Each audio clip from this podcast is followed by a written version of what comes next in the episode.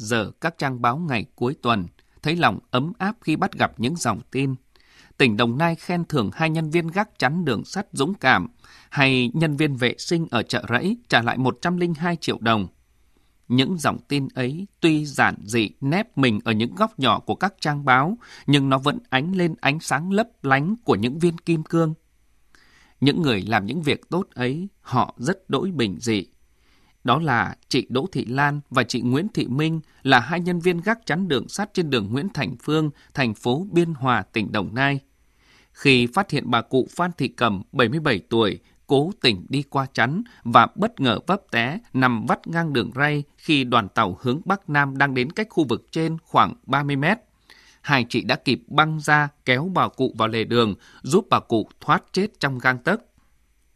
Người đã trả lại 102 triệu cho người nhà bệnh nhân ở bệnh viện Chợ Rẫy, thành phố Hồ Chí Minh là chị Trần Tuyết Oanh, 46 tuổi, ngụ ở ấp 4, xã Quy Đức, huyện Bình Chánh, nhân viên vệ sinh của bệnh viện.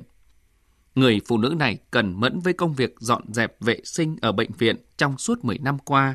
Chị thường xuyên nhặt được của rơi và trả lại cho người bệnh. Khi thì là giấy tờ cá nhân, điện thoại hoặc vài trăm cho đến vài triệu đồng. Trên các phương tiện thông tin đại chúng, thỉnh thoảng chúng ta xem, nghe và đọc được những dòng tin ấm áp tình người ấy.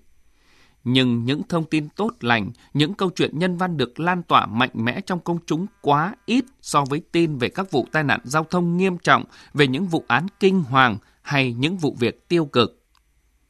Trở lại với những tờ báo cuối tuần, trái ngược với cảm giác về những câu chuyện tốt vừa nêu, người xem thực sự có cảm giác nhức nhối trước hình ảnh người dân ngồi tràn xuống vỉa hè ở cổng chùa, dâng sao, giải hạn. Ngoài khía cạnh về sự thương mại hóa, như nhiều người đã phân tích, ở đây còn là quan niệm sống. Dường như con người đang thiếu niềm tin về những điều tốt đẹp trong chính bản thân mình và trong cuộc sống. Trong khi đó, trong cuộc sống của chúng ta không ít người, dù tuổi cao, sức yếu, vẫn ngày đêm miệt mài tham gia công việc thiện nguyện. Có người dù nghèo vẫn nhường manh áo ấm, nhường tấm bánh với người khó khăn hơn mình. Nhiều người đi dâng sao, giải hạn là theo tâm lý đám đông và thiếu hiểu biết. Theo giáo lý của nhà Phật, từ trong suy nghĩ, trong tâm tính và trong hành động đều nghĩ đến điều thiện, chính là cách tiêu trừ hạn xấu hiệu quả nhất. Từ xưa đến nay, cha ông ta cũng luôn dăn dạy mỗi chúng ta phải nỗ lực làm những điều tốt đẹp, làm việc lành, tránh việc ác, giúp đỡ người, không hại người, sống tích cực. Nếu chúng ta không tin vào bản thân mình, không nỗ lực học tập, làm việc, kiên trì để đạt được mục đích thì chắc là khó lòng vượt qua những trở ngại trên đường đời. Vì thế, không nên biến cơ sở Phật giáo thành nơi gửi gắm nỗi niềm may rủi vận mệnh vào việc cúng sao giải hạn, mà hãy đến chùa bằng thái độ đúng đắn, thực hành lời của Phật dạy nghiêm túc để có được an vui, hạnh phúc bằng chính lối sống mang giá trị và kỹ năng sống của chúng ta.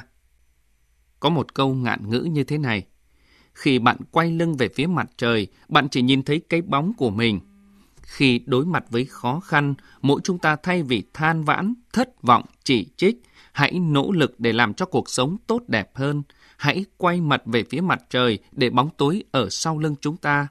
Hãy gieo mầm việc thiện để gặt hái quả ngọt tốt lành.